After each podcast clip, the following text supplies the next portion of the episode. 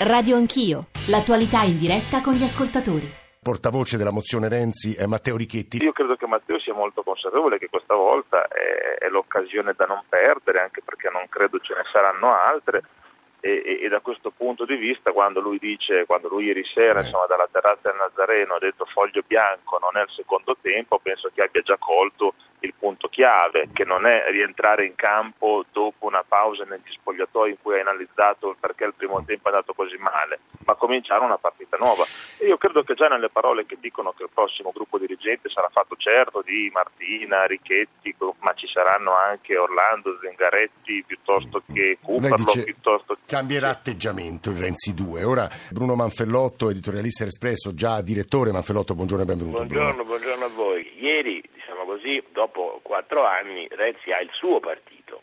Cioè è, è, nato ufficialmente è nato il PDR? ufficialmente il suo partito, cioè, la scissione c'è stata, il partito e Renzi l'hanno molto ben assorbita, eh, l'opposizione interna al partito è un'opposizione che si è subito schierata, basta vedere anche il palco di ieri sera, stavano tutti di nuovo lì, sono tutti diventati di nuovo renziani, come è ovvio che sia, si stringono attorno al segretario.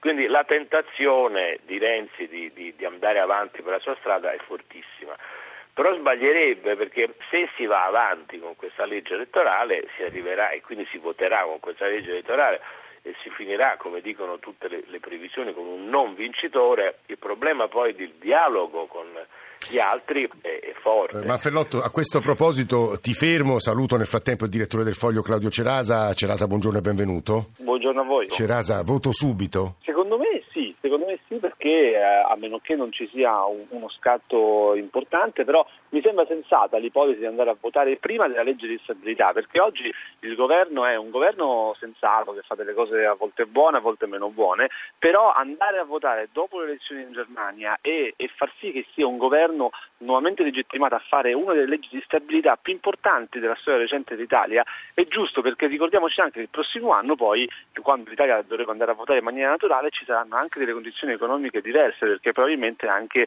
il quantitative easing di Mario Draghi verrà un pochettino a mancare e sinceramente faccio fatica a vedere come tutte le anime di sinistra che fanno parte anche di questo governo possano dar vita a una legge di stabilità competitiva. Il rapporto con il popolo che segna la diversità del Partito Democratico rispetto a tutti gli altri. L'alternativa al populismo è il popolo, non aver paura della democrazia, non aver paura di andare a prendere i voti, di fare le primarie, di confrontarsi sul consenso. Che ci sta dicendo Cerasa con queste parole Renzi? Ma ci sta dicendo che il suo posizionamento politico nei prossimi mesi sarà quello non di essere un leader che si schiera contro a destra, come un tempo era naturale per un leader del partito centro-sinistra, ma il posizionamento è Matteo Renzi cercherà di essere il capo del fronte o del partito anti-grillo, perché oggi esiste in tutta Europa un bipolarismo, secondo me evidente, che è quello tra i partiti che cercano di declinare il concetto dell'apertura e quelli che cercano invece di giocare più sulla chiusura.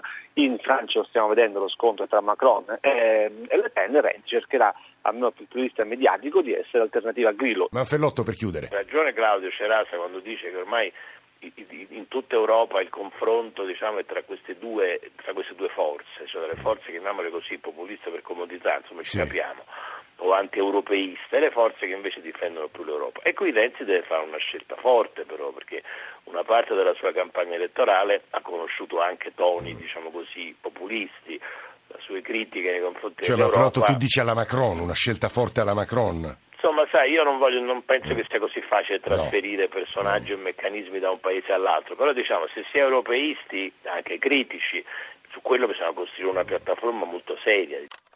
Radio Anch'io.